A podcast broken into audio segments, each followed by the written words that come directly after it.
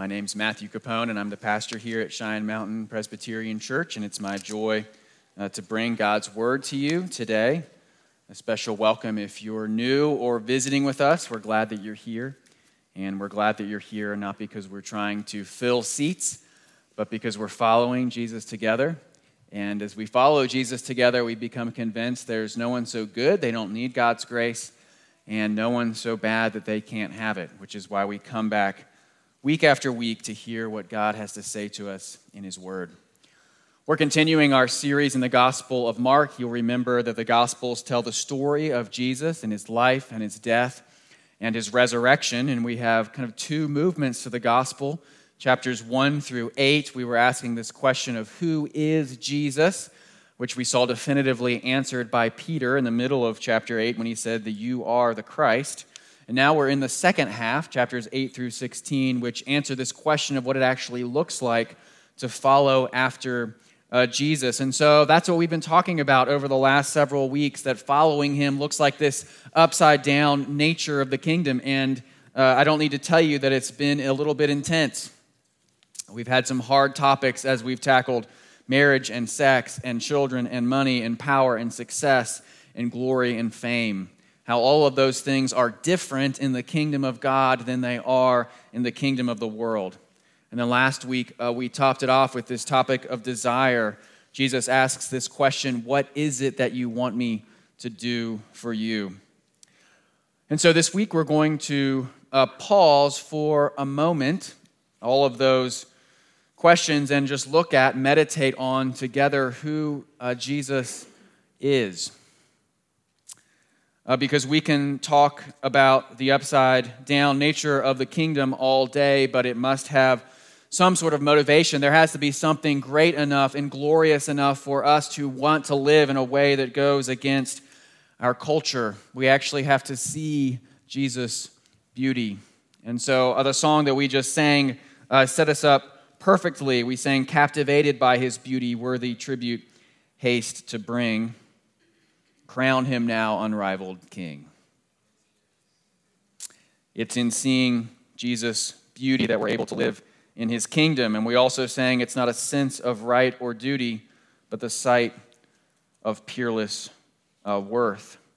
And that's why I'm so passionate about this song because it reminds us that we have to see Jesus before anything uh, else.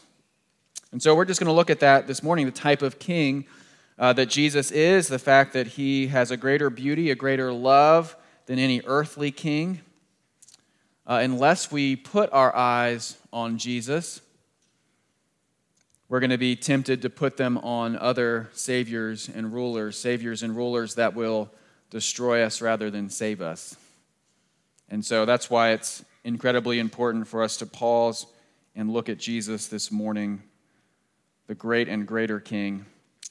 It's with that that I invite you uh, to turn with me uh, in your Bible. You can turn in your worship guide, you can turn on your phone, you can turn uh, in your Bible. No matter where you turn, remember that this is God's word. And in Proverbs chapter 30, verse 5, we read that every word of God proves true. He is a shield to those who take refuge in him. And so that's why we're going to read now Mark chapter 11, starting at verse 1. Now, when they drew near to Jerusalem, to Bethphage and Bethany at the Mount of Olives, Jesus sent two of his disciples and said to them, Go into the village in front of you, and immediately as you enter it, you will find a colt tied on which no one has ever sat. Untie it and bring it.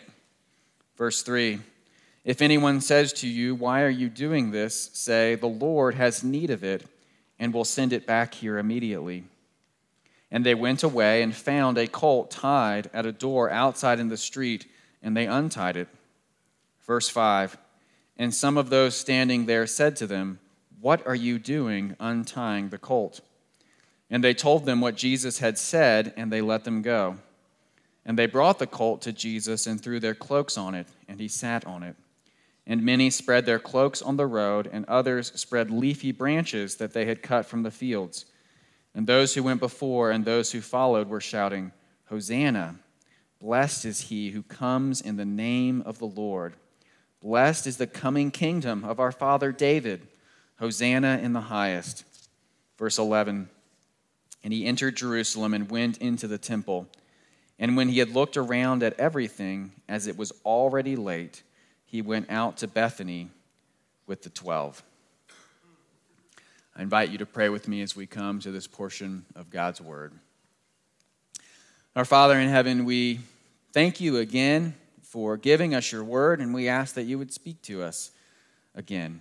Uh, we ask that as we look at the challenging nature of your kingdom more than anything else, you would help us to have a clear and precise vision of Jesus, that you would show us his holiness and his love and his beauty and his glory this morning, that we would be captured by it more than anything else.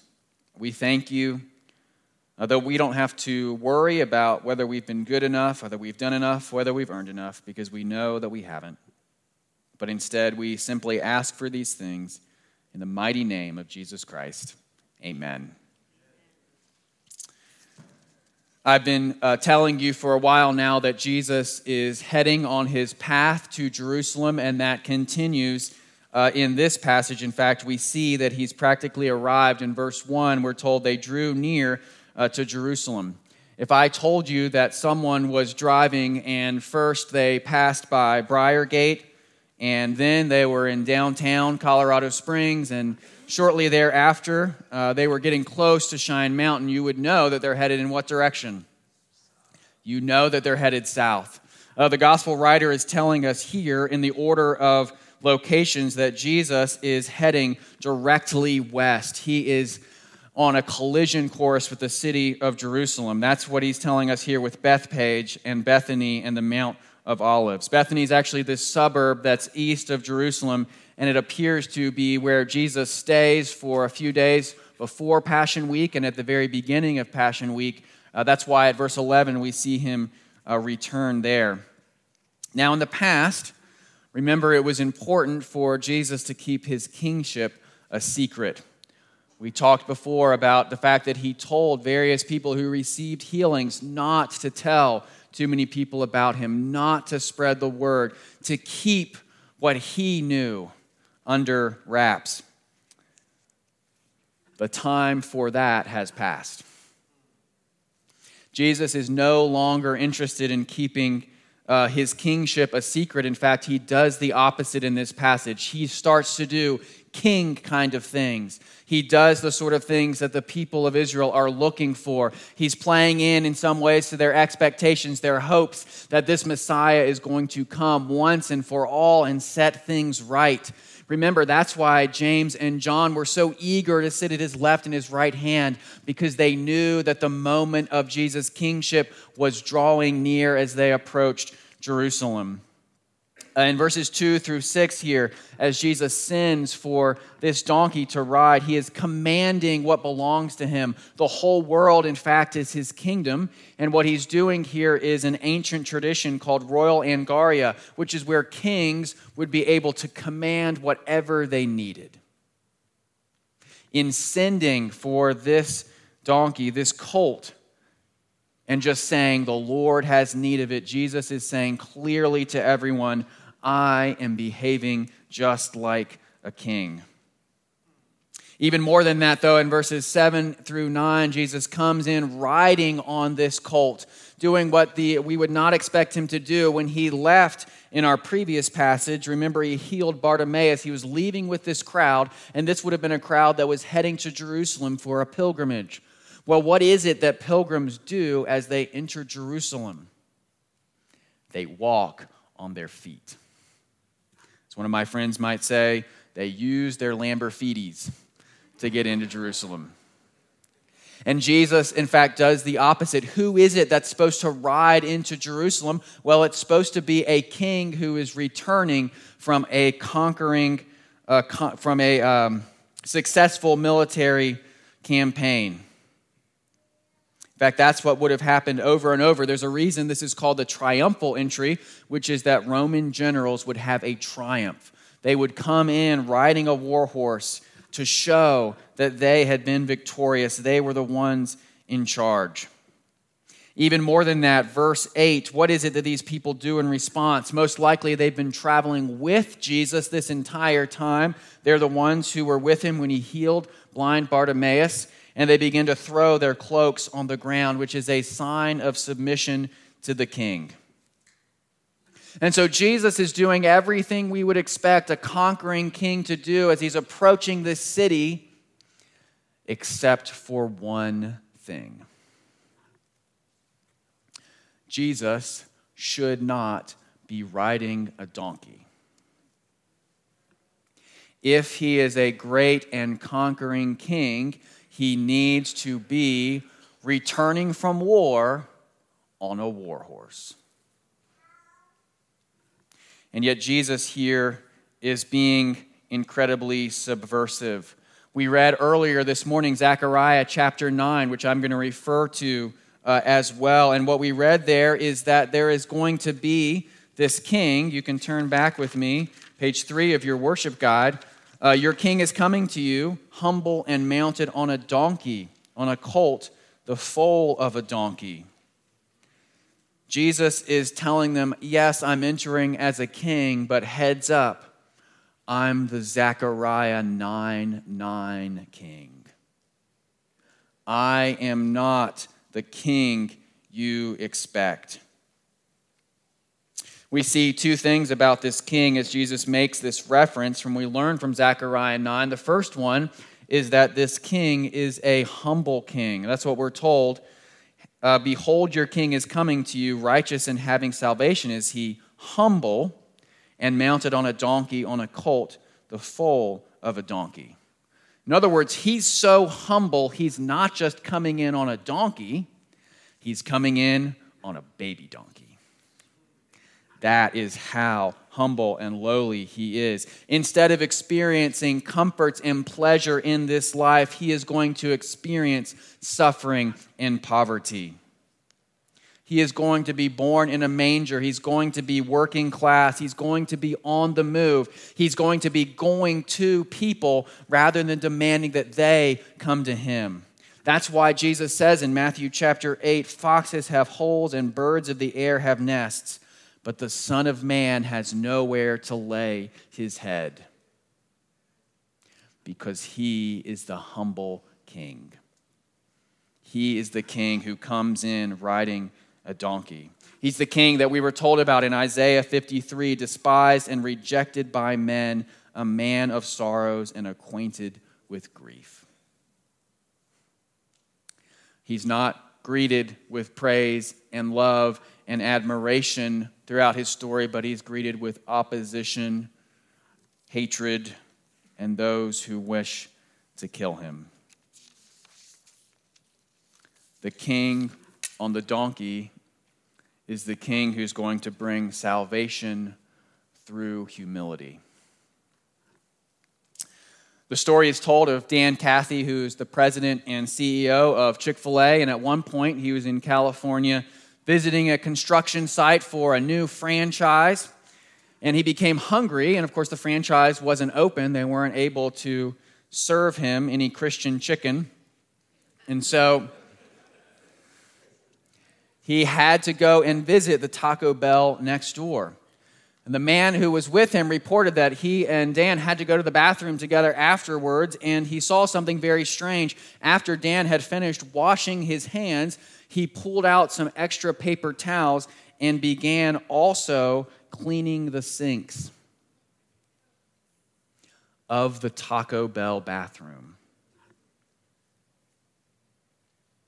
Now, maybe Dan Cathy is that much of a neat freak, uh, but there's a certain humility, there's a certain service that characterizes him in that moment, right? He is so humble, he's cleaning the bathroom of his competitors. Jesus cleans the bathroom not of his competitors, but of his enemies. Jesus came to clean up the mess left by you and me.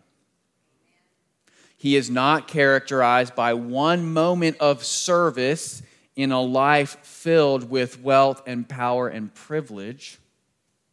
He's characterized by an entire existence. Dan Cathy for a moment, Jesus for his life. When Jesus rides in on the donkey, he is telling us he is the king who is with us. He knows the pains of life like we do.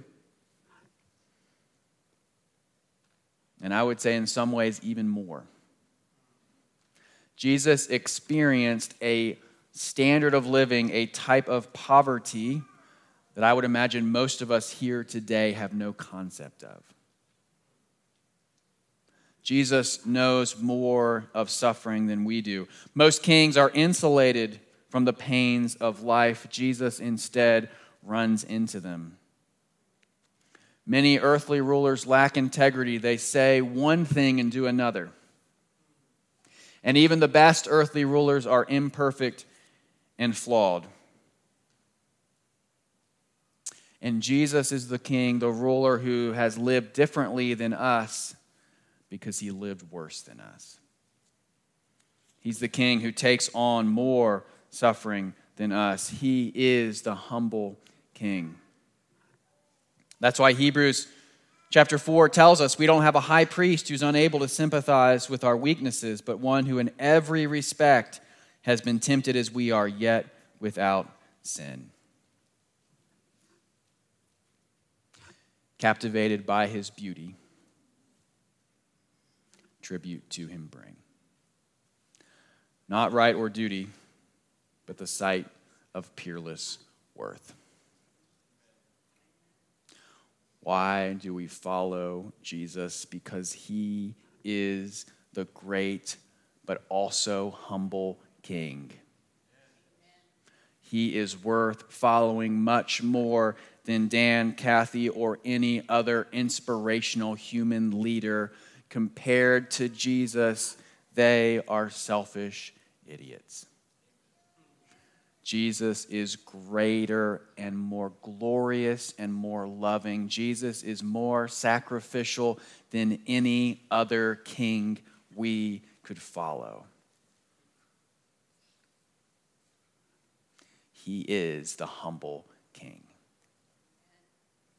And so look at him, meditate on him, see his beauty. Let it captivate your heart more than any other beauty. Because that's the kind of king he is. We don't just find out in Zechariah chapter 9 that he's going to be the humble king, uh, but we also find out that Jesus is going to be the peaceful king. The donkey is not just a sign of Jesus' humility, but also a sign of peace. If you look again at Zechariah chapter 9, uh, page 3 of your worship guide, we see in verse 10 he is going to end war and bring peace. I will cut off the chariot from Ephraim and the war horse from Jerusalem. The battle bow shall be cut off, and he shall speak peace to the nations. His rule shall be from sea to sea and from the river to the ends of the earth. Jesus will rule the entire world. That's what the king on the donkey is going to do. Verse 9, we're told he is righteous and having salvation. If he's righteous, it means he's going to right every wrong. There is going to be complete and total world peace, and those who need to be brought to justice will be.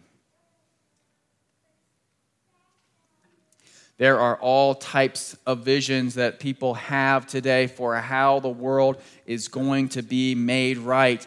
We live by the values of the kingdom. We embrace the upside down nature of the kingdom because we believe in the future of the kingdom because we believe that Jesus is the Zechariah 9, 9 through 10 king who is actually going to speak peace to all the nations, the one who is going to rule over the entire world, the one who is righteous and has salvation. And so he's going to be able to right every wrong and wipe away every tear.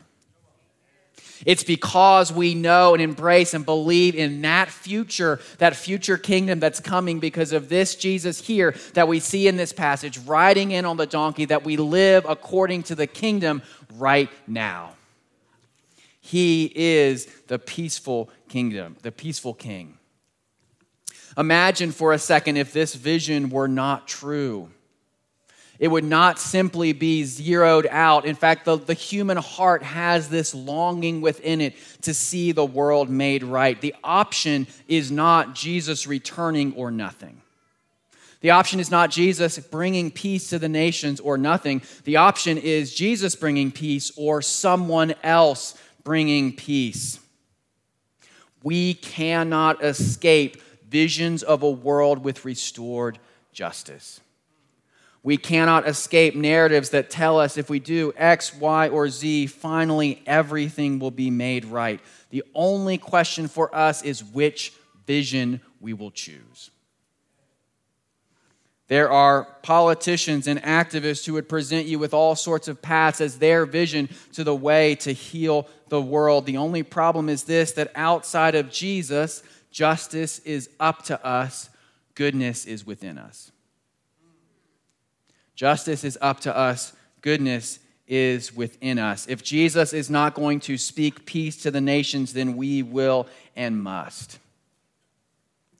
In other words, if we lose this vision of Jesus, we will replace it with a vision that leaves bodies in its wake because the visions that the world gives us are visions in which we are the good guys.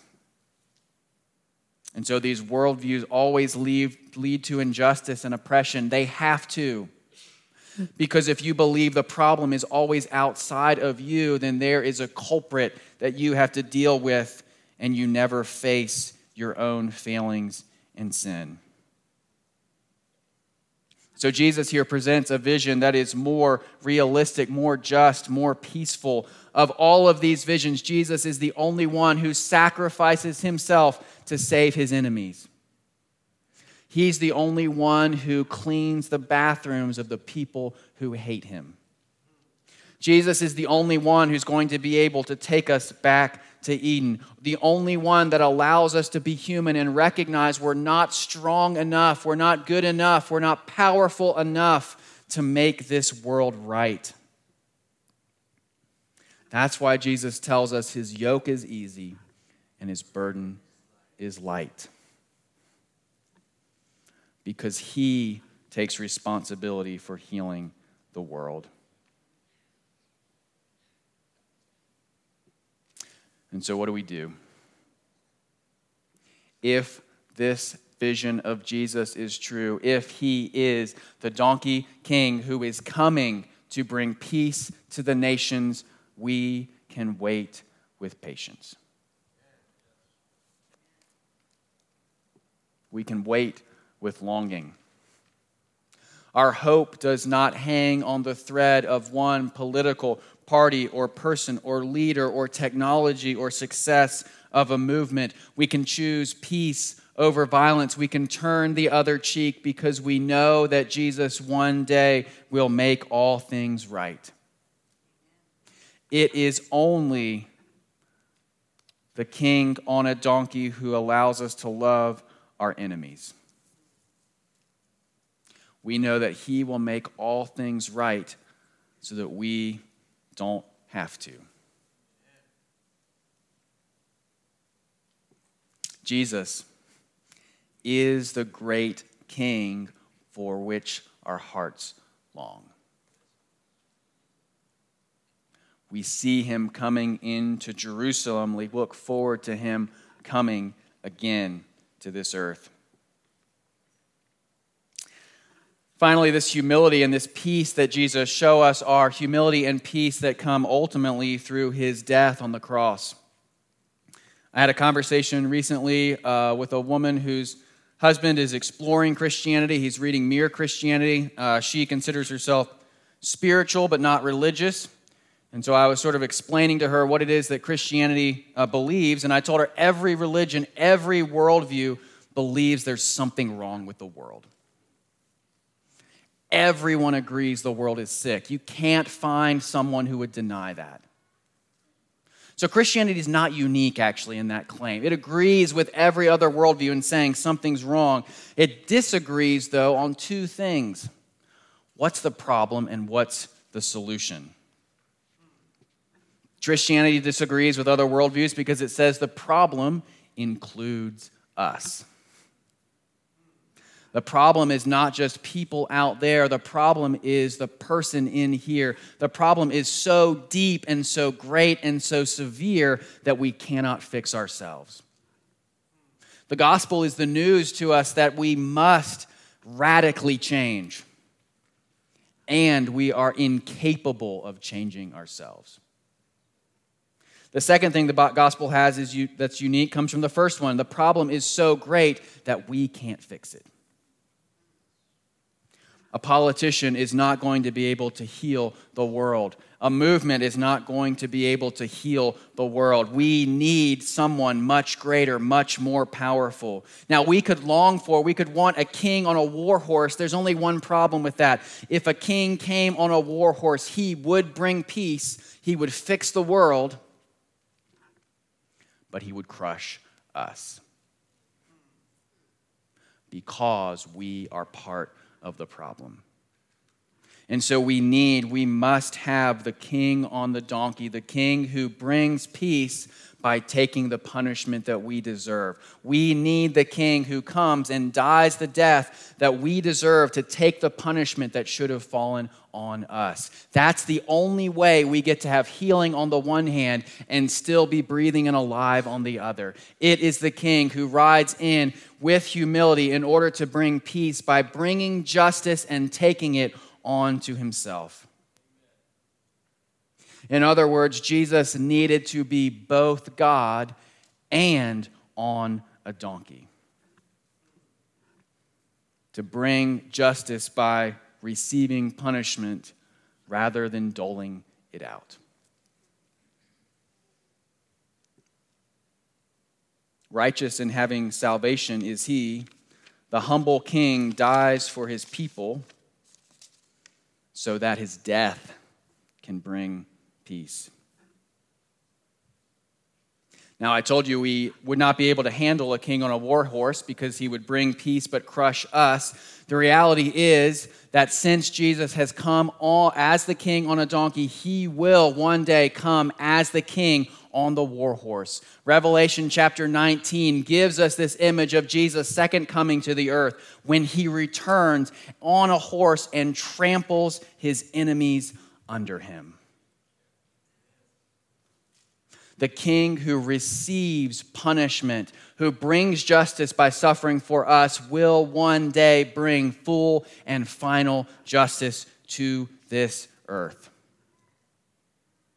And so that while they don't know the timetable, they don't understand the details, we can agree with the people in this passage, verse 10, verse 9. Hosanna, blessed is he who comes in the name of the Lord. Blessed is the coming kingdom of our father David. Hosanna in the highest. What's the vision that we need for Jesus to be more beautiful and more glorious than everything else? What is the upside down kingdom with the upside down king? It is the king who is with us and the king who brings peace. And so we look to him for healing and justice rather than looking to ourselves. That's why we serve him, worship him, love him, follow him, obey him. Let's pray. Our Father in heaven, we praise you and thank you that in Jesus' first coming, he didn't come on a war horse. Because we know that if he did, we would be crushed. We thank you instead that he came to receive the punishment that we deserve. We ask that you would grow our vision of Jesus, our love for him, and our longing for his kingdom that we would be moved not by right or duty, but by a vision of his peerless worth. We ask these things in the mighty name of Jesus Christ. Amen.